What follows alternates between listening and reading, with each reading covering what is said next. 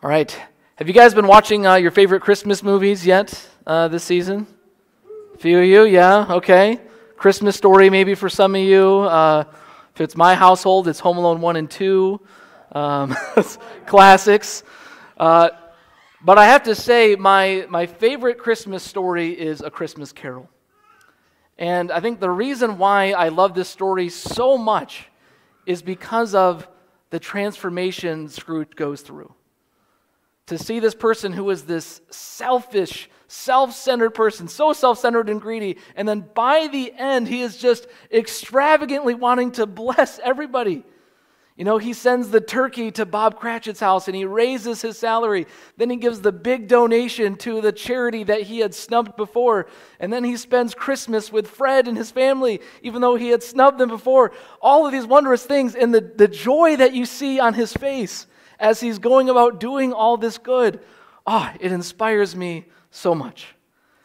And friends, I, I believe this, this impulse to bless, to pursue someone else's well being over your own, to the point where you would, you would joyfully sacrifice for them to bless them, that is the very heart of Christmas. Because that is what God has done for us through Jesus Christ. Now, we've been in a sermon series this Advent called Jesus Foreshadowed, Seeing the Messiah in Genesis. And one of the grand themes of the entire book of Genesis is the blessing of God, God's blessing. When God made the world, he blessed Adam and Eve. They were in perfect paradise. But then we know the curse entered the world through sin and God's punishment. And so in Genesis, there is this huge tension between the curse and the blessing. And the question is which one of these is going to win out? Will this world be forever cursed, or will God's blessing somehow prevail?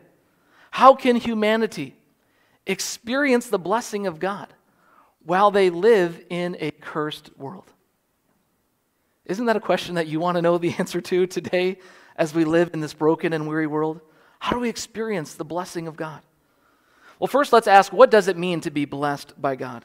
And I think I, I would put it this way To be blessed by God means to have His favor upon you in such a way that it results in your total well being.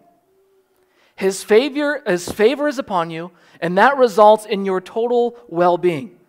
That includes physical, emotional, material, and one's relationship to God, others, and creation. So, ever since the fall, God has been on a mission to reverse the curse and to bring his blessing to the world, to the nations. Because God loves his world. He loves his creation. He wants to bless his people, and he wants to restore his blessing. So, the whole story of the Bible, I think one could argue, is that it's a grand narrative of how is God going to restore his blessing to all of creation. And we await that final restoration when Jesus comes again, right? But today I want to focus on three ways that people can see God's love through his blessing. And we're going to look at Abraham, we're going to look at Jesus and the church. But let's begin by going all the way back to Genesis. So this is number one. We see God's love through the blessing of Abraham. We see his love through the blessing of Abraham. So the Bible begins, Genesis 1 through 11 is the story of the fall uh, and how the world gets into this cursed state. We have Adam and Eve's uh, disobedience in the garden. We have the flood. We have the Tower of Babel, uh, where people try to build a tower to heaven to make a name for themselves. And so uh, God then spread everybody out. And from that moment on, people are going to exist as competing nations as various nations with various languages and different lands, worshiping various gods. So we see that division and idolatry and all these things have entered into the world. God's original blessing, his blessed world, has now become a curse. And so it shouldn't surprise us that after we get through this whole narrative of the fall, that God's first step in the plan of redemption is to bless. It's to bless someone. So he calls Abraham. This is where we get Genesis 12, 1 through 3, the promise that was read for us. And this, if you're reading the narrative, it comes seemingly out of nowhere. It seems totally random. God calls this man named Abraham to himself. He initiates a relationship with him, he reveals himself to him. And so apparently, this has nothing to do with Abraham's goodness, right? It's God who sets his love, his attention, his blessing upon Abraham, not because he is worthy or he has earned it. God blesses him out of his generous love and grace. And look at how much God says he will do for Abraham. If you're following along, Genesis 12 says, The Lord had said to Abram, Go from your country, your people, and your father's household to the land I will show you. I will make you into a great nation, and I will bless you. I will make your name great, and you will be a blessing. See, God is, He's lavishing blessing, His favor upon Abraham. He's pouring it out. And it, God is reminding me of, of Scrooge at the end of the story. I'm going to give you land. I'm going to make you a nation. I'm going to make your descendants as numerous as the stars in the sky. You will be blessed, and you will be a blessing. God's favor and protection will be upon him, and Abraham's name will be great. Why is God doing all of this? We wonder. Well, it's not because God is spoiling Abraham like some of you grandparents are going to do for your grandkids on Christmas Day. That's not what God is doing. And it's not because Abraham is somehow on God's nice list this year. No, our loving God is on a mission to save the world. And through one man who is blessed, God is going to restore his blessing to the nations. And see, God, he's wanting to work through people, through people. He made us to bear his image. We were meant to co rule with God over creation in the beginning. But at the Tower of Babel, people tried to build their own nation apart from God's blessing. Let's build this tower. Let's make a name for ourselves. Let's build our own nationalistic brand. Let's build our own name. But God doesn't work that way. God will not work that way. God is instead going to build his own nation. Instead of people striving for his blessing, his blessing will be upon them. Instead of people building a name for themselves, God is going to build the nation and make uh, Abraham's name great. And so it's through Abraham, God is essentially establishing a beachhead in this world of cursed nations. You know, the, the beachhead in, in war, where there's an established position uh, in enemy, t- enemy territory, and it's from that beachhead you launch your next move your invasion into the world. And so, into this cursed world of scattered nations, God sends a blessed nation through whom he will restore his blessing to the other nations. Are you guys with me? Are you with me? This is what God is doing to save the world. So, why is God blessing Abraham? so that his blessing will be restored to the nations, so that others will be blessed in turn. Because God always blesses so that we can be a blessing. And so Abraham agreed to this. He signed up for this. He agreed, I will be a conduit of God's blessing to the world. But as he agrees to this promise, look at how much he had to give up. Go from your country, your people, and your father's household to the land I will show you. Your country, your land, your people, your relatives, your, your father's household. I mean, these were the most important things to a person. It's like saying, you know, leave your job, leave your income, leave your, leave your home, leave your family, leave everybody around you. And by the way, it's going to be a land I will show you. He doesn't even see the land. God doesn't even show him yet where he's going to take him. So, how does Abraham respond? Verse 4 So Abram went, as the Lord told him. Wow. Can you see why Abraham is called the father of faith? The man of faith. By faith, he accepts this promise. And I think the lesson, a lesson for us is to be a, a conduit of God's blessing, it costs us something. It's going to cost us something. Abraham believed that God's promise was worth, was worth giving up what he was being asked to give up for the sake of the promise.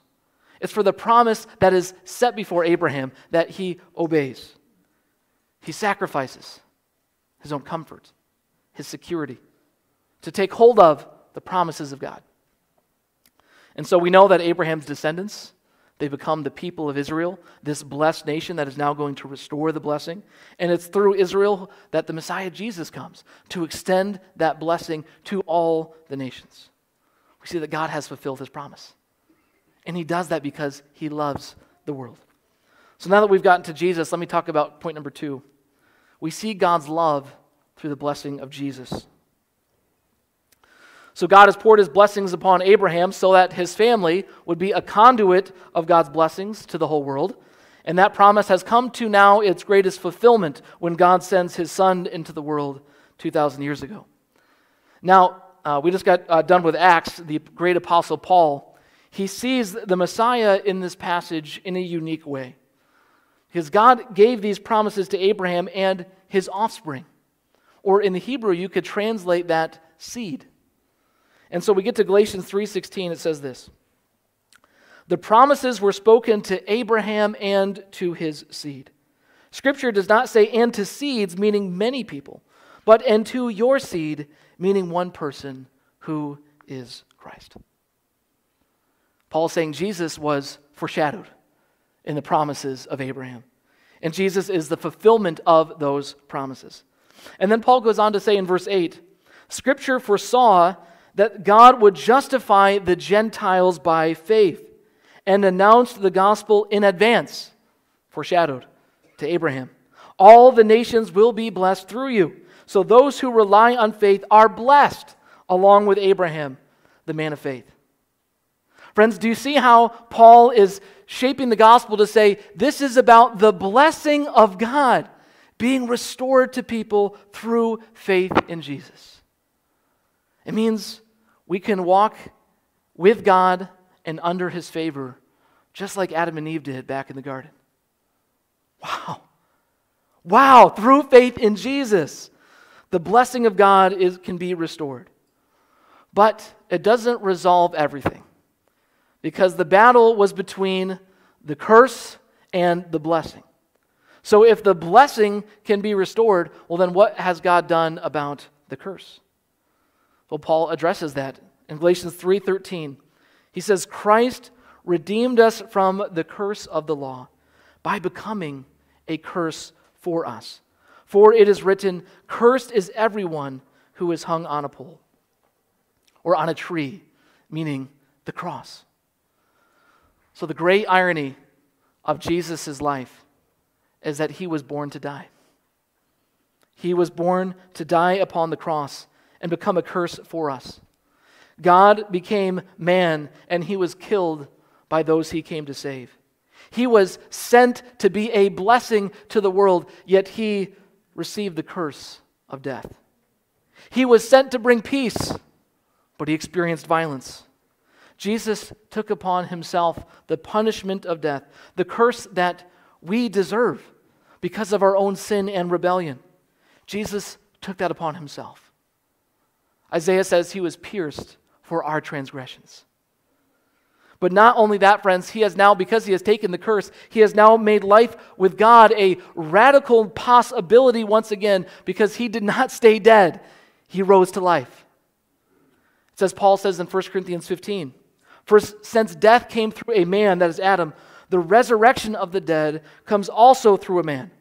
For as in Adam all die, so in Christ all will be made alive. See the foreshadowing. Adam brought death, but Christ brings life. You see, as long as we live in this cursed world, we know that our, our bodies are damaged and weakened by sin, and we die. And we know what happens to us. And so we need God's life giving spirit to be in us, to redeem us from the curse of death. And because Jesus died and rose again, if we are then united to him by his life giving spirit in us, then what happened to Jesus on Easter Sunday will happen to us. when we die, we know that there is more. It's not the end of the story. We will rise again if we are united to him. Paul says in Galatians 3:14, "He redeemed us in order that the blessing given to Abraham might come to the Gentiles, the nations, through Christ Jesus, so that by faith we might receive the promise of the Spirit." The life-giving Spirit in us, redeeming us from the curse of death. Oh brothers and sisters, can you see this morning how much God loves you? That all the way back from Abraham, he has been planning for your redemption. And now in Christ, he has accomplished everything you need. He sent his one and only Son because he loves you so much. He wants to lift the curse of death and bring you his blessing and his favor. He loves you more than you know. And Abraham he was willing to give up his land, his people, his country, his father's household. How much more did the Son of God leave his place of glory to come to this land? He left the glory of heaven. He left his father's household. He left the comfort of, of being surrounded by angels. And he came to this broken, cursed, weary world and took upon the weakness of human flesh, becoming a servant, even becoming a curse so that the conduit of God's blessing could flow to us. One church father says this Go to the cave of Bethlehem. There adore the infant, which you will find laid on the straw in a manger and shivering with cold. Know that he is your God, who would not consent to send anyone else to save you, but would come himself that he might gain for himself all your love. The shivering baby in the manger. God said, I'm not going to send anybody else. I'm coming in because I want all your love. I want all your love. And so God wants us to God wants us to respond to this love, to receive his blessing, and it's available to all of us if we put our faith in Jesus Christ. If we give him our obedience by faith as Abraham did.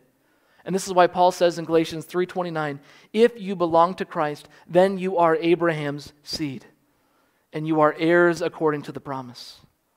You will inherit all the blessings promised to Abraham, the blessing of God returned to you. And it's true for us, friends. If you belong to Christ Jesus, hear this you have every spiritual blessing in the heavenly realms. You have been adopted into God's family. You have redemption and freedom from your sin. You have total forgiveness because of Jesus' death on the cross.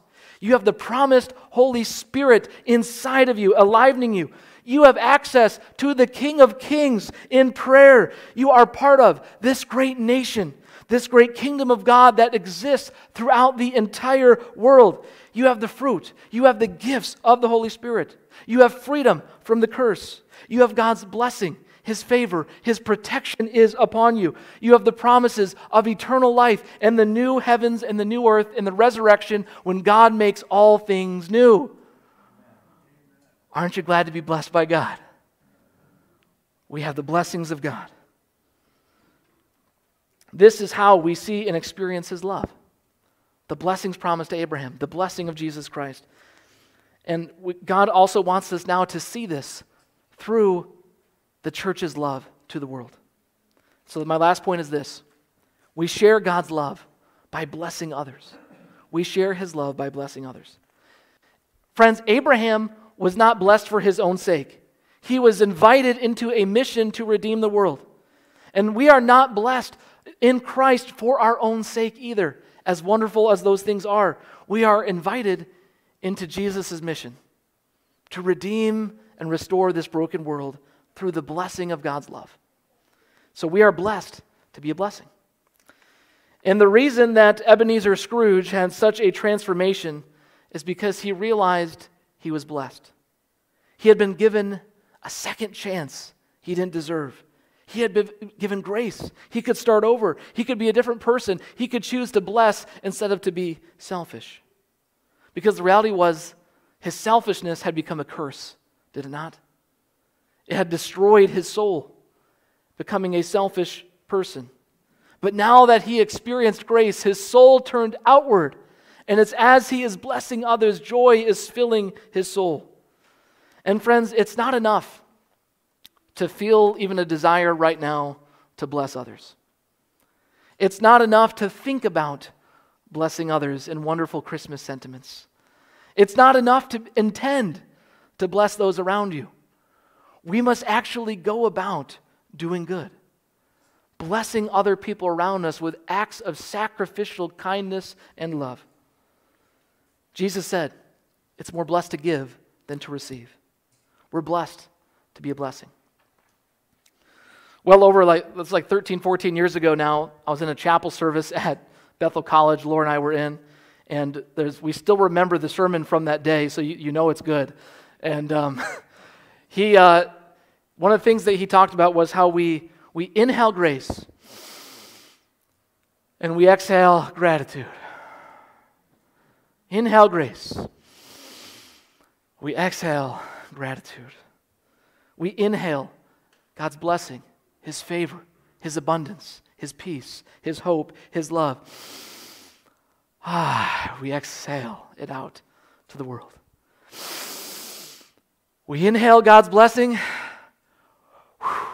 we exhale it out to the world. That's how it's meant to be. And if we're so grateful that we have the blessings of God through Jesus, don't hold on to it for yourself. You're not meant to be simply a receiver of God's blessing, but a giver. You are not meant to be simply a container of God's blessing, but a conduit. You are not meant to be a reservoir collecting His blessings, but a river giving life and health to those around you. And wouldn't you agree that many of those around you, your family and friends, they're weary? We are in a weary world. And couldn't they use the blessing and love of God in their lives? We need people to be conduits of His blessing. So I want you to ask yourself how can I be a blessing to others this season? How can I bless someone else? And you might want to ask the Holy Spirit, how, how can you be a blessing to those around you? But I'd also like to invite you to to do two things. The first is for all of you. And whether you're here right now or you're watching me online, I'd like you to invite someone to our Christmas Eve service this Friday. We have invitation cards that we put in your bulletin.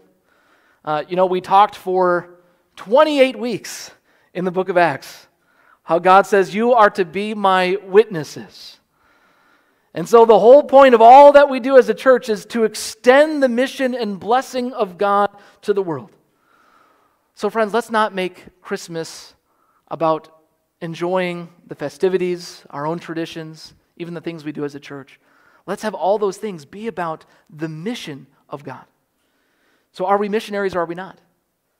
So, I invite you to be a missionary. I invite you to invite someone to our Christmas Eve service, and we're going to be giving you an opportunity for that.